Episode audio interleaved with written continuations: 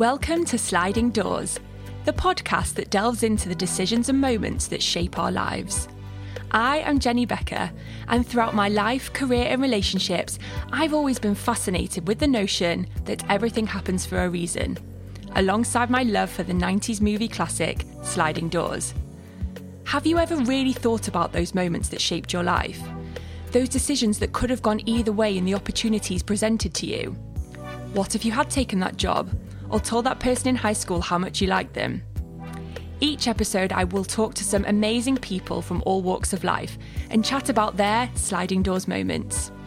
We will reflect on how a decision or moment changed the course of their lives and how things might have looked if they had never happened. I'm Sandra, and I'm just the professional your small business was looking for. But you didn't hire me because you didn't use LinkedIn jobs. LinkedIn has professionals you can't find anywhere else, including those who aren't actively looking for a new job but might be open to the perfect role, like me. In a given month, over 70% of LinkedIn users don't visit other leading job sites. So if you're not looking on LinkedIn, you'll miss out on great candidates like Sandra. Start hiring professionals like a professional. Post your free job on linkedin.com/people today. Millions of people have lost weight with personalized plans from Noom, like Evan, who can't stand salads and still lost 50 pounds. Salads, generally, for most people, are the easy button, right? For me, that wasn't an option. I never really was a salad guy. That's just not who I am. But Noom worked for me. Get your personalized plan today at Noom.com. Real Noom user compensated to provide their story. In four weeks, the typical Noom user can expect to lose one to two pounds per week. Individual results may vary.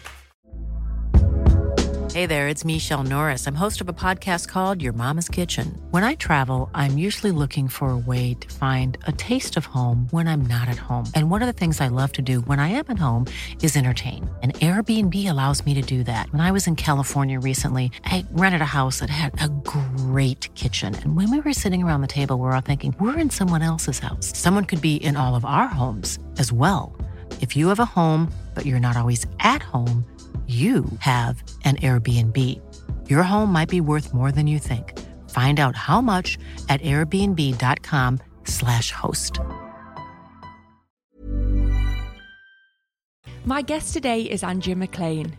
Andrea is an award winning TV broadcaster, journalist, radio presenter, and CEO and co founder of the female personal growth site This Girl Is On Fire. Andrea was born in Scotland and grew up in Trinidad. After moving to England, she finished her education, backpacked around the world, and then moved to London to pursue her career of becoming a writer, which turned into an amazing 26 year career in broadcasting. Best known as the host for Loose Women for 13 years, she has interviewed some of the biggest names in the business, including Beyonce, Will Smith, and Oprah. In 2020, Andrea decided to pivot her career and pursue her passion for service and devote her time to empowering women through personal growth, and she set up This Girl Is On Fire. Now an accredited life coach, Andrea puts personal growth in the palm of your hand. This Girl is on Fire's membership is a gym for the mind, where she hosts masterclasses with experts, interviews with inspiring women, and live events. If that wasn't enough, she is also now a number one Sunday Times bestselling author and hosts Hello Magazine's High Street Hits. Andrea has had an amazing journey, and I cannot wait to discuss her moments on sliding doors. So, welcome to the podcast, Andrea. Oh my goodness, it's the strangest thing hearing your life read out like that because it all just sounds so seamless. And then I did this, and then I did that, and it all just fell into place. And I lay back on my chaise being fed grapes. It's so funny. It's brilliant. Thank you. It, it's amazing. Well, you did it. So thank you so much for being here. And it's weird because I do feel like I know you because you've been in our living rooms for so many years. Um, and I said to you before, it is hard when you interview such a great interviewer. So I hope I do this justice today. So you were born in Scotland, but actually grew up in Trinidad. I never knew that. Yeah, a lot of people don't know that about me, and they just think that my weird accent is because I'm from the West Country, and I'm not from the West Country because my I'm I'm quite curly with my R's, if you know what I mean. Yes. And a lot of people think I'm from Dorset or somewhere like that. And no, I'm um, from Glasgow originally. My family still all live in Scotland. But my dad, my dad left school at 15 and became an apprentice uh, making machinery and then was asked to go and help put some machinery into a factory in the Caribbean, having wow. never left the UK before, just married my mum. They'd been together since they were teenagers, you know, and then they found themselves living overseas for the literally the rest of my dad's career. They never really came home. We did for short bursts, but no, my sister and I grew up all over the place amazing. That's such an amazing kind of way to start your life. And as you say, it kind of explains the accent more, which people probably may not have known about you. Um, so I wanted to talk a little bit about um, your new venture, This Girl is on Fire, because it's such a brilliant concept. And I guess I wanted to start with finding out what was the catalyst for kind of leaving Loose Women and really starting on your own? Well, This Girl is on Fire had existed for two years previously. It's been going for three years now, um, but it was just an online blog. Mm-hmm. It was it was just a, an online space where I helped women feel better about themselves because of my journalistic background. So I was writing articles and then getting people I knew to write articles about their expertise, their area of expertise. And then people were approaching me saying, I really love what you're doing. Can I join in? And then what was what started off as just a passion project i was paying for amazing journalists to come and you know hone their craft and and and showcase their expertise but i was paying everybody which yeah. is the right thing to do clearly but it meant that i was self-funding this whole project so then mm-hmm. suddenly i have um, you know, a web team. I have, you know, contributors, and it was all going so brilliantly. It was being seen by 80 countries around the world. Amazing. But I was turning down sponsors, turning down adverts because I wanted to keep it absolutely pure. I didn't want it to be one of those sites where it's like any other one where like adverts are popping up all the time. So it meant I was running myself ragged, yeah, taking every were. other job I could and pouring it all into into this thing. In a nutshell, how it came about in its current in um, its current form is I experienced burnout and a breakdown. Mm. I literally ran into a wall, but not literally, because that sounds quite painful. I actually fell to the floor. Yeah. Um, I couldn't keep doing it. So Nick and I, my husband and I, we run it together. We sat down and thought, right, we need to make this a proper commercial venture, but keep its heart really pure. So we decided to uh, make it into a membership where basically it's like a subscription. You you you pay to be part of the service. And what that means is it's so exciting. It's yeah. it's like a gym membership, but for the mind. It's great. And the way I sort of see it is people are so used to this whole idea of being a member of a gym, that you work out physically to keep your body strong. But we never work out mentally to keep our mind strong. And yet our mind is where everything starts. That's mm-hmm. where your feelings begin, where your thoughts begin. That's where your motivation starts.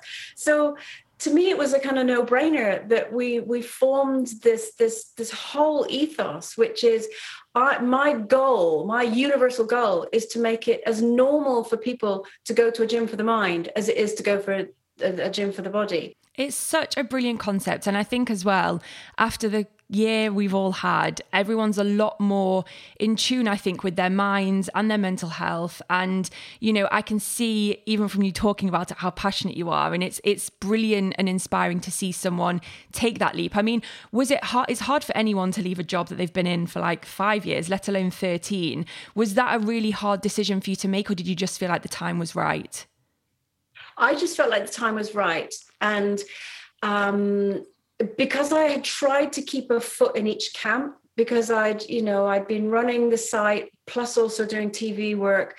And I felt like my head wasn't properly in either. By the yeah. time it came for me to think, right, I'm, I really, I really believe in this and I really want to give it my all. It was a no-brainer. And the the pandemic played a huge part in that. And, you know, I felt is this the most stupid decision in the whole world? Because i'm so lucky that i've i've got a job.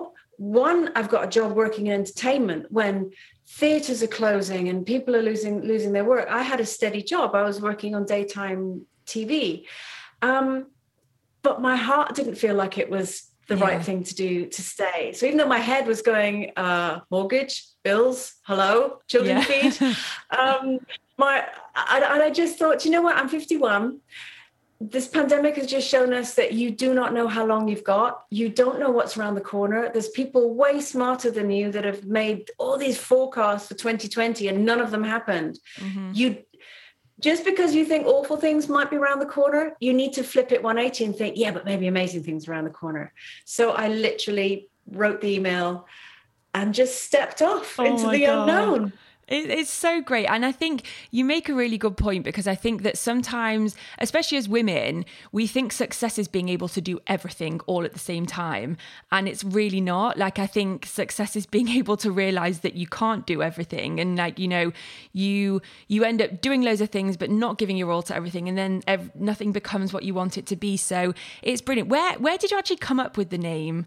Um, This Girl Is on Fire because I have to say, every time I hear it, the song plays in my head. I don't know if anyone else says that to you. And it's great because it makes me feel really empowered. well, the song came about, um, and what's funny is when we when we came up with the idea of the the the name, the song popped into our head, and we were like, "Oh my god, this is brilliant!" Because everyone's going to get the song stuck in. But that's not why. It, and, and, obviously, we had to Google it and make sure are we allowed to use this name. And thankfully, yeah. we are because the song is actually called "Girl on Fire," and we're called "This Girl Is on Perfect. Fire." It came about because of my age, because of being in my fifties. At this age most of us are going through the menopause. Mm. And so you get hot flushes. Ah, so love that. one word because I was on fire, uh, but also to show you can be on fire in amazing ways. Yeah. So it was taking the mickey out myself. What a great idea. I love that. Um, I'm really glad I asked you that question. Um, so, I also can't not ask you about your amazing career in broadcasting um, because you have interviewed and done so much. Um, I'd love to know personally for you, what's the best interview that you've ever done? That's such a good question because most people just ask me, "Oh, who's the most famous?" or you know, or who's the most difficult. But actually, my favorite interview that I think was the best interview I've ever done um, was Harry Connick Jr. Now oh. that's a blast from the past. Not everyone might necessarily, you know, know Harry Connick Jr. Now he's a musician, he's an actor, yeah. hugely talented extremely handsome man. And very handsome. Um, very handsome man. And basically, but it was back in my breakfast TV days because I worked on breakfast TV before joining Loose Women. And when I joined as a weather girl, I let them know that actually I'm a trained broadcaster, I'm a trained print journalist, and that I can do more than than the weather. So I'm a features journalist rather than a news journalist, and I'm very good at chatting to people. So yeah. I grew my skills that way. So I was asked to go and interview either people who were difficult, people who were nervous, shy, or whatever. And then right at the very end of that, sometimes I'd get a really great nugget and I'd get a great showbiz person. Yeah. And I was given the job of interviewing Harry Connick Jr. Harry Connick Jr. at the time was huge. He was in this film with Sandra Bullock. Oh, I remember that film. It's such a good film. Exactly. So yes. it was he was huge at the time. And I was sent to interview him in a hotel, but not in normally it's in a you go to a suite, you get six minutes. I had an hour with wow. him. And I researched every tiny, tiny bit of information that I possibly could, just Stalker. on my own, just just did much homework as I possibly could on him. And I had pages and stacks of notes. And he walked in, and oh my gosh, I mean, trying to stay calm when a a-list superstar walks into the room. Is really hard because you you're overwhelmed by their gorgeousness male or female. And yeah. also you want them to like you, you yeah you want to be their friend you know you want to be their friend you're going to meet them they're going to think you're amazing and then next thing they're going to be coming around for dinner. You know and it's very iconic so we sat down and I did a full hour interview with him and I barely looked at my notes because I'd done all the research myself and I knew everything about him. Yeah. And at the end of it, uh, because I hadn't looked at my notes, we'd had a it was just a conversation mm-hmm. with someone who knew everything about him. At the end of it, he he stood up and he shook my hand and he said, I've I've done a lot of interviews in my time, but that's the best interview I've ever done. I've wow. enjoyed every minute of it. Thank you so much. And I just went, oh, that's very kind of you. Thank you. And went home and went, ah. yes. Because oh. Ah. Oh. It that moment when you feel like you've done a good job and you kind of know deep down you've done a good job. Yeah. There's nothing like No, but that's those are the best ones, and it's it's so true because we can often, you, you know, you do. I prepare a lot, and I'm sure you and you just said you do as well. But it's it's sometimes that natural connection and knowing how much you know. You think you need your notes, but you don't because you just had that connection, and that's actually when the conversation flows. Oh, I love that story. That's so great. So, I also wanted to ask you: Are you a fan of the film Sliding Doors, and what's kind of your concept around, or your thoughts around the concept of, you know, everything happens for a reason? Those what if moments, really based on your life and your beliefs. I lo- I love the film. I love the concept. I love the whole idea of this podcast. I just think it's genius because every single one of us on the planet has had a sliding doors moment. And i mm. love that we now have a, a term for it which i'm Yeah. sure even you know when the film was made they, they didn't know they would become this this this term. We you know we may have called it what if moments but i i i love it. I i think that you have to accept that things happen for a reason otherwise you'd go mad Yeah. because you spend your whole life thinking, yeah, but maybe if that had happened, and yeah, but maybe it didn't happen, or it did happen. Mm-hmm. So now what are you going to do about it? And I think the reason I like it so much is because it's very much focused on what what your situation is right now in your present and what your solution is for your future. Mm-hmm. That's why I like this way of thinking because there is literally no point thinking, yeah, but what if that had happened? Because it didn't. Yeah. It didn't. And actually, I think that's why I love delving into people's moments is because you're right. You at the time you don't want to be like, what if like uh, that it didn't happen. But what's nice is when you reflect back, it, it you you bring an appreciation to your life and where you were and what happened. And you know sometimes it's brilliant to step back and look at your life as a film and like look at like well i didn't catch the train and that this happened. So um no i'm so excited to chat to you about yours because they're brilliant moments um and we're going to get right into them. So your first one is my parents asking me to come home early from a backpacking from backpacking around australia which ultimately led me to go all in on my dream of becoming a writer and moving to london. So when did you go to Australia? Who did you go with? Why did your parents make you come back early? Do you want to explain the moment for us? Well, I had always wanted to go traveling. I think because of how I grew up, you know, I, I didn't just grow up in Trinidad, I grew up in the Philippines for a while. Um, we moved all around the UK as, as well. So I'd always thought, oh, I'm really good at traveling. What, of course, I didn't realize was I'm really good at being taken places by my parents. That's a totally different thing to being really good at traveling. Yeah. Um, but when I when I um, finished my degree, I did a history and politics degree. I then worked for a full year. I did three jobs. I worked in an office, I worked in a shop, and I worked in a bar. Worked literally seven days a week for a year to save up the money to go traveling. And hey, kids, you won't know what this feels like, but it was before the days of mobiles, Yeah. before the internet. Um, literally, I had to leave my parents a list of post office addresses Really? where uh, and a timetable for where I thought I'd be so that they could write me a letter and I would receive it. So when you went backpacking back in the good old days, nobody knew where you were. Yeah. You literally were off grid. You just disappeared. So I, I went backpacking with my then boyfriend and we got on a flight to India, uh, arrived in Delhi, stood there not knowing what had hit us. At the time when that you're referring to uh, we were in australia by then and we actually stayed in australia for quite a while. I loved it. We Oh, again i was doing lots of lots of jobs. Yeah I, I was living uh, i lived i lived for a long time in coogee beach which is near bondi beach. Yes. um, we moved out of the hostel. We shared a flat. Where we literally it was a mattress on the floor with damp and things crawling up the walls. But we didn't care. It was it was great. Um, we'd we'd broken up but decided to carry on traveling together. He had decided that he he didn't want to be with me anymore. Um, and weirdly because we bought, bought joint tickets for some reason we thought we'd carry on traveling together.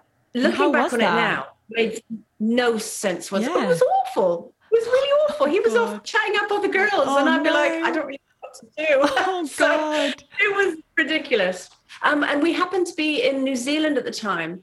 And uh, we went to a payphone and to, to ring home and just check in.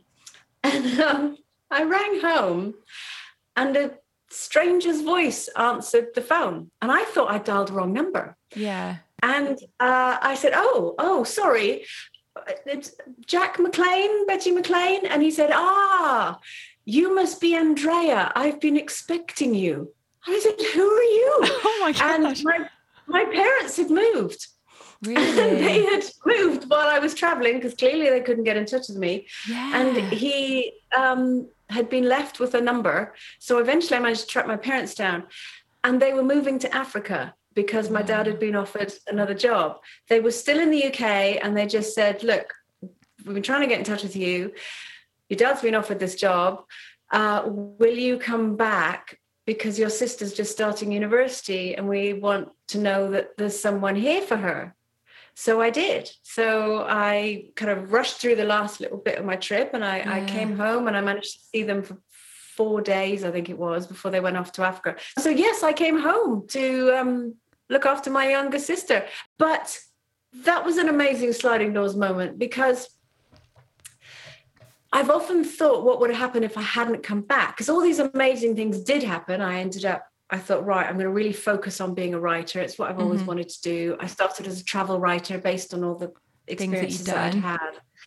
Um, but there's a bit of me that I do think, gosh, if that sliding doors moment hadn't happened, I think I would probably be living in a beach hut somewhere, very living a very very different life. Obviously, TV would never have happened. yeah. Um, I how I imagine myself living is is I'd still be writing and writing books. Um, probably, I don't think I'd be interviewing Harry Connick Jr. and Oprah and people like that. But I would be writing, living a very simple life, um, and not being very glamorous at all, but feeling very content. Probably somewhere like Bali or Thailand Yeah. or or somewhere like that, leading very still life. It's amazing to think. I mean, you kind of touched on it, but so do you think if your parents hadn't asked you to come back, you would have you would have stayed out there? Like, were you not ready to come back at that time? I would have come back for a bit, but it Yeah. would have been to come back to prepare to go back again. Yeah. Um, I, I found that I just loved traveling. I really enjoyed it. I and also because I had tra- I was traveling with a with my boyfriend at the time. Um, there was a safety there, but actually I was ready to do it on my own. hmm I was ready to go out and, and travel on my own. I did. I I'd done it for a year by then, and um, I had learned what to do and and and this sort of thing. And so yeah, yeah, I do. I think that's what I'd have done. I mean, I love the fact that your parents, like, it just shows how different life is today. Like, your parents moved house and you didn't even know because there was no way of getting in touch. That's such, literally, I can just imagine your face of being like, who is this guy on the phone? So, you did come back. And I know that you said you worked in a clothes shop and you worked for local paper. You said you wrote some travel.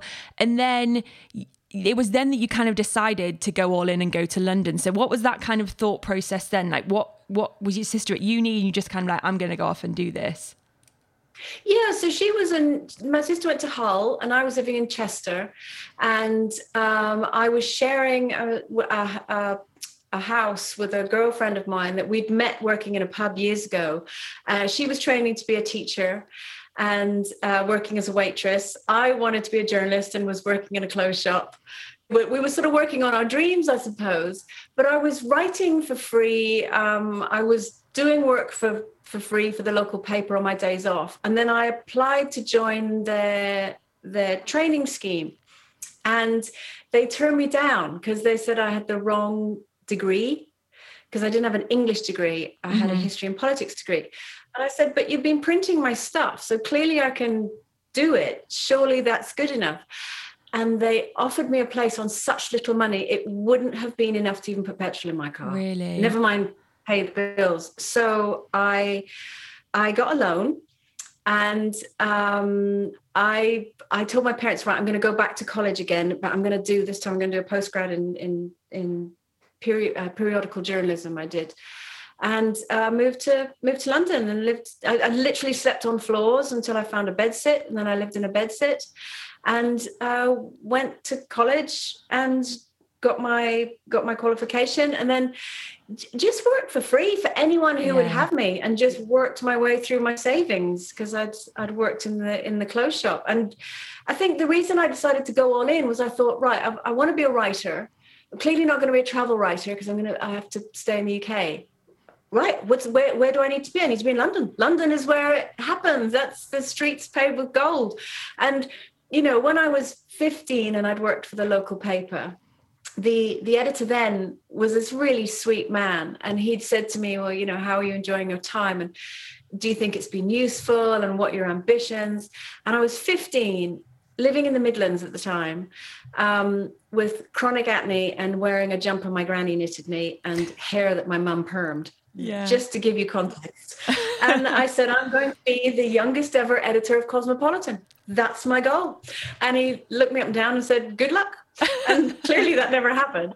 But it was kind of in my head that okay, yeah. that this is where I need to be. I need to move to London. This is where all the opportunities are. I have no inroads, no contacts, but I'll what's the worst that can happen? And it's definitely not going to happen if you don't go. So you might exactly. as well go. And even if you've got that vision and you, you know it may not come true you just never know. And i actually can see such a parallel with kind of what you've done with this girl is on fire because you just took that decision to do something. And like would you say you you kind of followed your gut rather than just being impulsive? You just kind of knew deep down it was just what you should do well, in terms of like when I moved to London, um, I was 23, 24 then.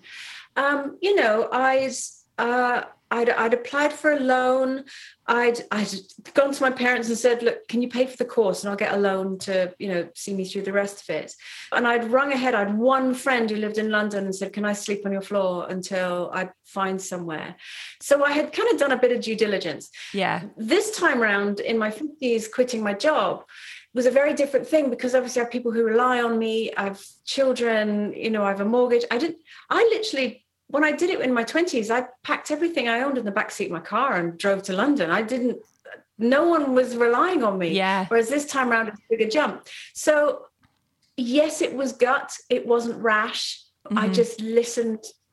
I, your body tells you yeah you, you, think you don't know but you know it's like that whole thing of if you have a big decision to make do heads or tails and flip a coin you don't even need for it to land because yeah. while it's midair you know which side you want it to land on so that's true. your gut telling you I mean, thank God you did because it goes on to your whole career, which is we'll talk about in a moment for your second moment. But I love this moment because you know it's it's really boils down to if your dad hadn't have got that job, he wouldn't have rung you to tell you to come home. And and I, as I said before, like this is why sometimes reflecting on those moments is brilliant because you can piece everything together to be like, you know, it's not ultimately what made you go to London, but the kind of consequences of those decisions are what drove you to go there. So um, I love that moment. It's I'm Sandra, and I'm just the professional your small business was looking for. But you didn't hire me because you didn't use LinkedIn jobs. LinkedIn has professionals you can't find anywhere else, including those who aren't actively looking for a new job, but might be open to the perfect role, like me. In a given month, over 70% of LinkedIn users don't visit other leading job sites. So if you're not looking on LinkedIn, you'll miss out on great candidates like Sandra. Start hiring professionals like a professional. Post your free job on linkedin.com/people today. Millions of people have lost weight with personalized plans from Noom, like Evan, who can't stand salads and still lost 50 pounds. Salads generally for most people are the easy button, right? For me, that wasn't an option. I never really was a salad guy. That's just not who I am. But Noom worked for me. Get your personalized plan today at Noom.com. Real Noom user compensated to provide their story. In four weeks, the typical Noom user can expect to lose one to two pounds per week. Individual results may vary. Brilliant. And it goes very nicely onto your second one. So I'm going to keep this short and sweet because I want you to actually explain the whole thing because it's brilliant. It's got so many moves and curves in it. So you actually misread a job application that changed the course of your life. So this is a brilliant one. So I'm going to let you explain what you kind of, what was the job that you saw and kind of what unfolded after that. So I was living in my bedsit and it was it was the size of a disabled toilet to give you some wow. kind of context it was so small that it had like a tiny mattress on top of a cupboard. There was not enough floor space to put a bed in. There was a dog tied up outside that barked all day long. Mm. It was it, it, was that's how I was yeah. living. And I finished my course and I was I was applying for every single job going because I was getting to the point where I was money was running out. I was I was living in this bedsit where literally you put 50 pence pieces into a meter for your electricity really? and your heat. And if you ran out of 50 pence pieces, the lights went out and the heating went out. So there were many evenings wrapped in duvets, yeah. just waiting wow. for the sun to come up. So I was applying for every job that was going. And anyone who's been in this situation knows sometimes you skim read and you you just think, yeah, that'll do. And there was this job, and I can remember it was in the magazine. It's, it was it's called UKPG, but it's called UK Press Gazette at the time, and uh, it said journalist with on-screen presence and interest in the weather. And I just saw journalist, and I thought I did geography at school. I can. I'm interested in the weather.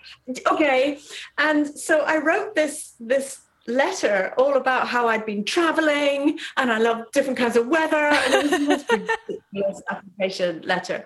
And they'd said, you know, please send showreel. I thought, I don't know what a showreel is. Um, I'll send a photograph. Yeah. So I sent this in. And um, the reason I'd chosen the bedsit that I did was because there's a phone line in it. And okay. it meant that I could bring my parents and my sister and this sort of thing. So I'd put this phone number down. And ages later, I got this really snotty phone call from this lady saying, I've been told to ring you. You've sent in the most ridiculous letter, but apparently they like your photograph. I can't believe um, she said that. Oh yeah, it was. I mean, it, it, goes on to actually be quite funny, but she was really rude to me on the phone. Okay. Um, can you come in for an audition? And I said, well, I'm sorry, what is this actually for? And she so basically it was to audition to be a weather presenter. Uh-huh. and i had inadvertently applied to become a weather presenter. Um, i thought this was hilarious because i had no intention of being a weather presenter. It wasn't even on my radar. Yeah. Um, but i was free that day and i thought what an interesting thing to write about an experience of what's it like to audition to be a weather presenter. So i yeah. turned up. I was the least nervous there because everyone else was desperate yeah, and sometimes when you, you take the pressure off, it's when you become your most natural yeah. self. I was so chilled. I was completely chilled. And um, so they asked me to stand against a green screen, look down a camera, and talk about something for a minute. And they put this earpiece in. Again, I just thought this was so funny. So I just went, okay. Hi, I'm Andrea McLean this is the funniest thing. I really shouldn't be here, but today happened to be my day off, and I think I've applied for a job by mistake. But here I am, and it was fine. I found it quite. I just said a funny story. Yeah. So they said okay, and then they took us into this room, and they gave us a weather briefing. But they spoke so fast and so quickly that the, everyone else was kind of scrabbling to take down notes. But I did shorthand because I trained ah. at journalism college. So I took my notes in shorthand. And then I just thought, this is just like writing a story. Basically, all they want is a beginning, a middle, and an end. And what are the key points? So yeah. I just made it into a little thing like that and made some little bullet points in my head. And so that when I went to go and present it, that was how I just told a story and I got the job. It was the weirdest thing because they called me in, and the lady who'd been so rude to me on the phone, her name was Sally Goldsworthy. And Sally uh-huh. Goldsworthy changed my life because she sat me down and she went, Well, you were a surprise. I did not expect this from you. Um, we haven't actually got a job for you right now, but we're going to put you. We're here basically. We're we're getting a pool of people together, and you're the one today. Your name's going down on the list. Are you interested? And I told her the full thing about how no, yeah. I'm I'm really not. yeah, keep my name down, and we we had a good laugh about it and left. Two years later, I got a phone call from someone saying, your name has been passed on to us yeah. as uh, one to call back. I, I mean, by then I'd totally forgotten that I'd even done it. Yeah, you, you hadn't been uh, researching the weather for no. the past two years. I hadn't. No, by then I was production editor of a features agency. I was working every hour God sent. I was hating it because I wasn't doing any writing. I was just being a logistics person. And I would, I had already booked a day off to go for another job interview, and it happened to be on that day. Again, sliding doors. Yeah. And I, I said, Well, I'm free in the afternoon. And they said, Okay, can you come on in? So that morning, I did an interview for Just 17, which was the worst interview in the history of all time. And that and was that kind of like a dream job for you? Dream job. I wanted this job so badly they could smell it on me. Yeah. I stammered my way through. I did a terrible, terrible job. I'm embarrassed now when I think about it. And I walked out thinking, I, I never even want to see them again. Never mind. I, I hope they don't offer me the job because I'm going to have to see these people again. and then that afternoon, I did the interview for a job with the Weather Channel in America. hmm And as I walked out of the room, I can remember thinking, I've got the wrong job. And I did. Really? I got the wrong job. And I decided they offered me one month's work with no guarantees. And I quit a staff, fully paid, normal Yeah. job for one month. I just jumped because I thought, I'm not it. happy where I am. Yeah. Um, who knows where this might lead? And literally six weeks later, I was in Atlanta being trained in how to be a weather presenter. it's such It an was incredible the most surreal thing in my story. It's amazing because I mean, I mean, you're so right in kind of what you said. I think sometimes when we want things so so badly, the pressure's on too much, and then the pressure eases on something else, and you you just become what you're meant to be, and you flourish. I mean, at the time, were you really gutted for not getting just 17, or did you kind of think, you know what, everything happens for a reason, and is that kind of why you were like, I'm just going to take this weather opportunity, see where it goes, and I mean, it's what led you to where you are today. Yeah, I mean, I was I was devastated that day um, because I, I uh, you mean you know when you flunk something, you Yeah. know when it's gone really badly, and uh, I just thought this this is obviously what was meant to happen today. So I took it on the chin and and thought just run with it because this isn't something that this has just landed in my lap, and people try really hard to get this.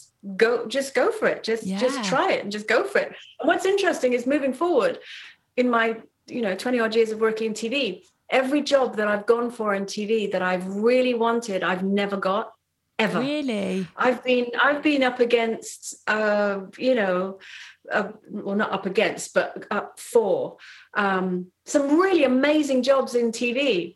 Never got them, and yet the great jobs that I have got have kind of landed sideways. And it's been because I was quite chilled about it and wasn't sure. I didn't even want loose women when it first came up. I I turned that down. I just thought that's you know that's the the the job where there's lots of shouty ladies Yeah. and uh, I, I took it because it was a good job, but it wasn't necessarily a job that I wanted. And I thought I'd give it a go for a bit, and ended up being the longest serving host. it's, it's so great because actually if you really think about the moment where you know you could have gone in i mean just 17 was like the place to be when we were younger but like you know it would have taken down a whole different path of you know publication journalism and so different and you know it's it i just keep thinking about that one day of your life where so much happened to you it's brilliant and then so you went to atlanta and got trained and then how how did the kind of jobs come about in the uk Well, the job was it was actually a UK based job, but they sent us to Atlanta to get trained.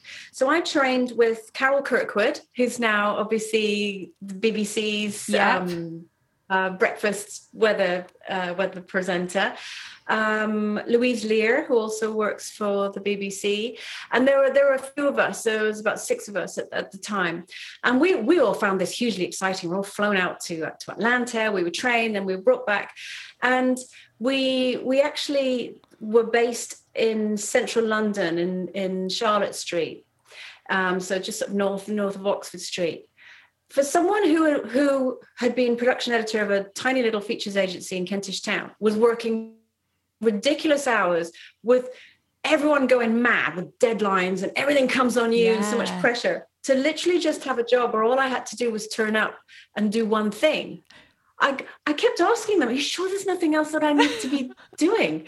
You know, do I, do I need to help prep for tomorrow? Do I need that? Like, no, you come in and you get your briefing and then you did. Your job is to is to shine on the telly on Yeah. on that bit.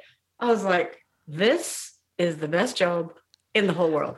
So I spent 18 months literally living my dream life Yeah. where I got to learn how to be on TV with no one watching Mm-hmm. because it was back in the day there was no social media um that hadn't been invented yet makes me sound really old but yeah kids imagine that no social media no phones with cameras on Yeah. so i was working in tv having so much fun no one was watching no one cared and i worked with some really lovely people and then out of the blue i got made redundant it was terrible um I'd literally gone out for a drink the night before with a girlfriend who I was working with. We'd moved in t- together. She'd moved into the flat I was in. We were living our dream life. You know, we were doing a job we loved with people we loved. We'd literally gone out for a meal and toasted ourselves, going, We live our life. And I got made redundant the next day. Oh god. Um, unknown to me, the weather presenter on GMTV on breakfast television had quit. And when I went into work the you know that that week to sort of work out my my notice, yeah. uh, one of the meteorologists went, "Well, you know, there's a job going on GMTV." So I sent. Uh, uh, this time I did have a show reel yeah. and sent it into the editor with a photograph. Just purely, oh my gosh, yeah, I've got bills to pay, and you know, there's another job. Great, I'll do that one. And um, unbeknownst to me, the editor's secretary opened all his mail, burst out laughing at my photo, and took it into him and said, I didn't know your girlfriend wanted to be a weather girl. And apparently I really looked like his girlfriend. So they called me in purely to see if I looked as much like her in real life. Really? So I didn't know, and I didn't know this. And I turned up all bright and bushy tailed thinking, how amazing. I'm being auditioned for the GMTV weather presenter slot. And uh, so they called me in and they looked me up and down and they were laughing and going, Gosh, she really does, doesn't she? And I had no idea what they were talking about. And then he said, Well, while you're here, you might as well audition. I thought, Why else would I be here? Yeah, I'm so I did, and I, I did the audition. And basically, I didn't get the job. But what I did get was the job of training the person they'd actually already hired. And so they'd hired a model, and uh, it was a male model, and he was really lovely. He was a really handsome young man, but he didn't have, have any experience in doing the weather. So they trained, they got me to train him to do the job. Um, and he just was a lot better looking than I was. And he only lasted about five weeks because Yeah. actually it's an incredibly stressful thing. It's live TV. There's a lot more pressure than people realize. So he he left and they called me in to fill in while they found someone else. Um, so I literally just turned up every day, not knowing when I would be you Yeah. know, and then so I did a week, and then I did two weeks, and then I did a month, and I just kept turning up and being quiet and doing the job until it uh, probably about six months later they looked round and realized that I was still there and it was easy, and so I got given the job. I didn't. I didn't. There was no fanfare. Yeah. Well, when I'd been there for a good while, and I felt that right, my I think I'm here to stay now. I went to see this editor and I said, you know, just so you know, I'm actually a journalist. So if there's anything else that you want me to do, um, I'm here, I'm capable of more. So what I used to do was I would do a week of weather and then a week of feature reporting. Amazing. And that was how I ended up sort of learning the craft of Yeah. everything I'd learned as a print journalist, but learning how to do it on screen. And I, I was there for 11 years in the end. Wow. It was amazing. It it was absolutely amazing. I mean, what a fantastic story. I mean, if you didn't look like his girlfriend, you know, if like there's so many things that happened. I mean, if we really drill it down to the beginning, if you hadn't have seen that advert and just seen journalist and gone for that thing, if the woman hadn't have found your letter funny, like there's it's such a brilliant story because it really makes you realize that you know, yes, things happen for a reason, but there are lots of little bits and people's decisions that kind of made, and you did, you fell into something that you were so brilliant at and where you were meant to be that got you to kind of do your whole career in broadcasting. And and i and i agree. And people think oh everything is obviously just happened for you in this easy kind of rollout. But actually there were a thousand different variables yeah. that could have taken me down a different direction. And and also i think when you do get an opportunity recognize it mm-hmm. and give it your all. Totally. you know don't just just kind of sit back and think oh well you know here i am. Go and see the boss and say hey i'm, I'm actually capable of more. Can i do this? And and be prepared to be rubbish at it and be prepared to be laughed at in meetings you know. And i think recognizing that you've had a sliding doors moment and then going all in with with integrity and with mm-hmm. passion and commitment but also not being afraid to make a fool of yourself. That's what keeps you going not just yeah. that moment and also just knowing that, as you said before, it doesn't have to be the big song and dance of "woohoo, you've got the job, you're amazing." Actually, you persevered and you just did what you did, and you you carried on, and it led you to where you are. So, what a fantastic story! And I love that I've learned all of that about you because it's just brilliant. Um, so we'll go on to your third moment, which is also really lovely. So, um, going on a blind date that you didn't want to go on, and ended up meeting your husband, and you've now been together ever since. So, you mentioned that you you'd been through a really horrible divorce, you'd been on your own for a while, you started dating someone, they didn't treat you well, and your friends were like, enough is enough, um, and arranged for you to go on a blind date. And you only went because you didn't want to let them down. So, do you want to kind of explain a little bit about the date that you went on? So, I'd I'd been set up on this blind date. I'd I'd never I'd never been on, on a date before, really. Um, because although I'd been married before, um, I'd never I'd never been on the dating scene. You know, I yeah. met my, my, my father of my my son and my, my first husband. We met at school. I sat behind him in geography. Um, it, it, it just wasn't this wasn't something that I did. So uh, I thought, right, I'll go along purely because she'd set it up as a double date. So it was her and her husband and me and this guy, and it was such a palaver to even go to this date because I had to you know, I have two kids by two different fathers, so I had to drop my son off in cent- in central London, and then I had to drive my daughter around to, to her dad's, and he's north of London. Then I had to drop the dog at the kennels, and then drive all the way down to Brighton. By the time I got there, I was thinking, this had better be a good night yeah. because I've made so much effort to get here. And um, so I, I, turned up, and um, we I met at my friend's house and we, we we had a couple of drinks before we went and we we met them at the bar and her husband was with you know this guy and I I wasn't wearing my glasses so I didn't see what he looked like when he walked in it was just a, a blur but when he when he sort of got closer the, the main thing I remember was that he looked really nervous and he smelled nice. Okay. So they're two quite endearing, two yeah, quite endearing. Totally. no, uh, it it turned out he didn't want to be there either because ah. he he was i'd been divorced for a while he was getting divorced and it it, it, it was a it was in a really it was a really difficult time for him and he literally only went for the same reason because you did he was friends with the husband and he was like well okay i'll go just not to let you down and we I couldn't look at him for the first 20 minutes or so because I was so nervous. So we're all sat around chatting. And then we we walked out to go to the restaurant and our friends walked ahead and left us kind of to chat. oh, that's like, so that's even the like oh the horrible part. It was just so cringy, and and so he said, "So what do you do?" And I said, "Oh, I I, I work with Donna."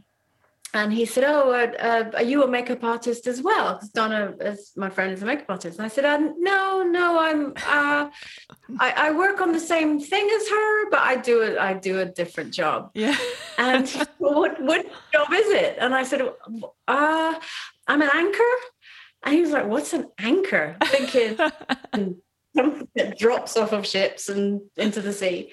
And I said, "Well." Uh, I'm actually on the show that she works on. Uh, and he sort of did a double take and he went, Oh my God, you're that one that sits on the end. And, oh my yeah. gosh. Um, uh, and I, I just thought, oh, this is just so awful. I, I don't want to be, oh my God, I've been on a date with that woman from the telly. And um, as we came around the corner, and I'd literally just said it to him, this hen party was there, and they all just started screaming and going, oh And they were covered in L plates and veils. And they literally just thrust their phones at Nick and went, Take pictures of us. And he was like, What the hell is going on? so I'm standing with his hen party looking at him like, I'm so sorry. And he took all the pictures and he went, Wow, so is That's this you." normal? yeah, this is. You're definitely not a makeup artist. So we went and we sat down. And I just proceeded to get very, very drunk. And I told him everything about me. Yeah. And I just said, listen, you know who I am. You could go and Google me once you get home. You're going to find all kinds of rubbish, and 90% of it isn't true or it's been misconstrued and twisted. This is me. This is my truth. This is who we are. You can either take it or leave it. Then we went, we went clubbing, which again in itself is quite rare for me. Yeah. And we went disco dancing, and he turned out to be loads of fun. And um, again, this is going to sound very odd, and I don't tell very many people this, but I might as well. Um, it was a very busy room, and at this point, we hadn't even, other than the, the initial kind of kiss on the cheek, hello, we hadn't touched each other. And he took my hand to guide me through the crowded room yeah. and there was the most it was like a bolt of electricity went through both of us and time stood still Amazing. and the whole room stopped yeah. the music stopped the noise stopped and there was just us and we looked at each other like we hadn't seen each other before it was the weirdest thing as if as if we'd known each other before at a different time it's the Yeah. only way i can describe it and then he kissed me now i am not the kind of girl that does this kind of thing we stopped like teenagers in this nightclub in brighton with sticky floors and 45 minutes later came up came up for air and then went to find our friends who were laughing at us Oh, I bet they and, love this. um, they were like, get in. Okay, yes, we knew you two would get on. But it was the strangest thing because we hadn't expected that to happen Mhm. at all. And then I did something that I've never done in my whole life. And I just said, Shall we go? And I went home with him. And I'd known him four hours and we'd Oh been together ever since. Amazing. I mean, it's such the way you describe that moment so beautiful. And actually, I think you know you you bring up such a good point because everyone always says you always find what you're looking for when you're not looking, and I hate that saying because I'm always like. But how are you never? How are you not looking? Like you know, you always are when you're single. But there are those small moments where, as you say, it was such a palaver to drop your kids off and do this that you genuinely were just like, I'm literally just doing this to go through the motions, and it's it's such a brilliant moment. And as well like the fact that you know you did have that funny part with the hen do and stuff. You broke the ice probably without you really realizing beforehand. Um and i guess i always think you know when you can't be bothered to go on a date there is something always in the back of your mind that thinks but what if that's the one? Like what if i don't go and i miss that opportunity? And i love this story because you've really just proven that you know you've got to just go because you just never know.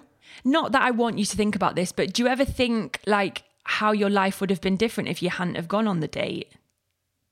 Yeah, and we, we've spoken about that. And I think, being brutally honest, I would be on my own. Yeah. Um, I think I would be happily by myself. Um, I, I think I would feel. Do you know what? I've been married. I tried that. It's it doesn't work for me, and I would I would be on my own. But I don't think I would be lonely. I just think I would be on. I'd be on my own. But it, it is it's it's a lovely story as well because I think from how you've described it, the timing was just so right for both of you. As you said, you know, he was going through a hard time, you'd been through a hard time, and I think you probably just I, I think I don't know, you're the type of person where when the pressure's off for you, good things seem to happen. Yeah, and what's so funny was I ended up kind of rescuing him. Mm-hmm. And we we we've spoken about this in that he was he was he was depressed when I met him. He was having therapy. He was not in a good headspace at all. He had he'd lost everything. Mm-hmm. And he, funny enough, I turned up. I moved to London with everything I owned in the backseat of my car. He turned up to live here with everything he owned in the backseat of his Really? in this clapped out old car that he never knew would even make the make the distance and i i rescued him and what's so interesting was years later he ended up rescuing me he didn't rescue me at the time yeah. um, because obviously when I, we call it the year i face planted when i just fell down uh, he rescued me right back Mm-hmm. And it's not something either of us, you don't set out to do that sort no. of thing. But I think there was something about our relationship that we we knew we could fall and the other person would catch them. Yeah. What a lovely story. And also, you would never have This Girl is on Fire that you both run together. So it's what a great story. I absolutely love that. And it's going to make me go on more blind dates just in case. I found one on that as well. um, so before we finish, and this is probably quite a hard question because you've got so many of them, but what would you say out of the ones we've discussed is the most pivotal sliding doors moment for you that if that really hadn't have happened, you wouldn't have been where you are today? I think it was misreading a job advert mm-hmm. because, uh, you know, I, I would think I would have always ended up being a writer of some yeah. kind. Even if I hadn't moved to London, I'd have still I'd have always been a writer. So that would have happened just in a different way. Um, I would never have dreamed of working in TV. And the fact that I misread a job advert that somehow got me in front of the camera, that changed the whole course of my life. So thank goodness for skim reading and not paying yes. attention. Oh, incredible. Oh, Andrea, thank you so much for joining us on Sliding Doors today. It's been fantastic to chat to you. I've loved all your moments and wishing you all the best of luck with This Girl is on Fire, with your app coming out soon and just everything that you're doing. And you've had a brilliant life and just keep doing everything that you're doing. Oh, thank you, Jenny. I really appreciate that. Thank you. Thanks, Andrea. All right. Bye. Thank you so much for listening to this episode of Sliding Doors. If you've enjoyed our chat and found it inspiring, I would love it if you could rate, review, share, and subscribe. Thank you so much.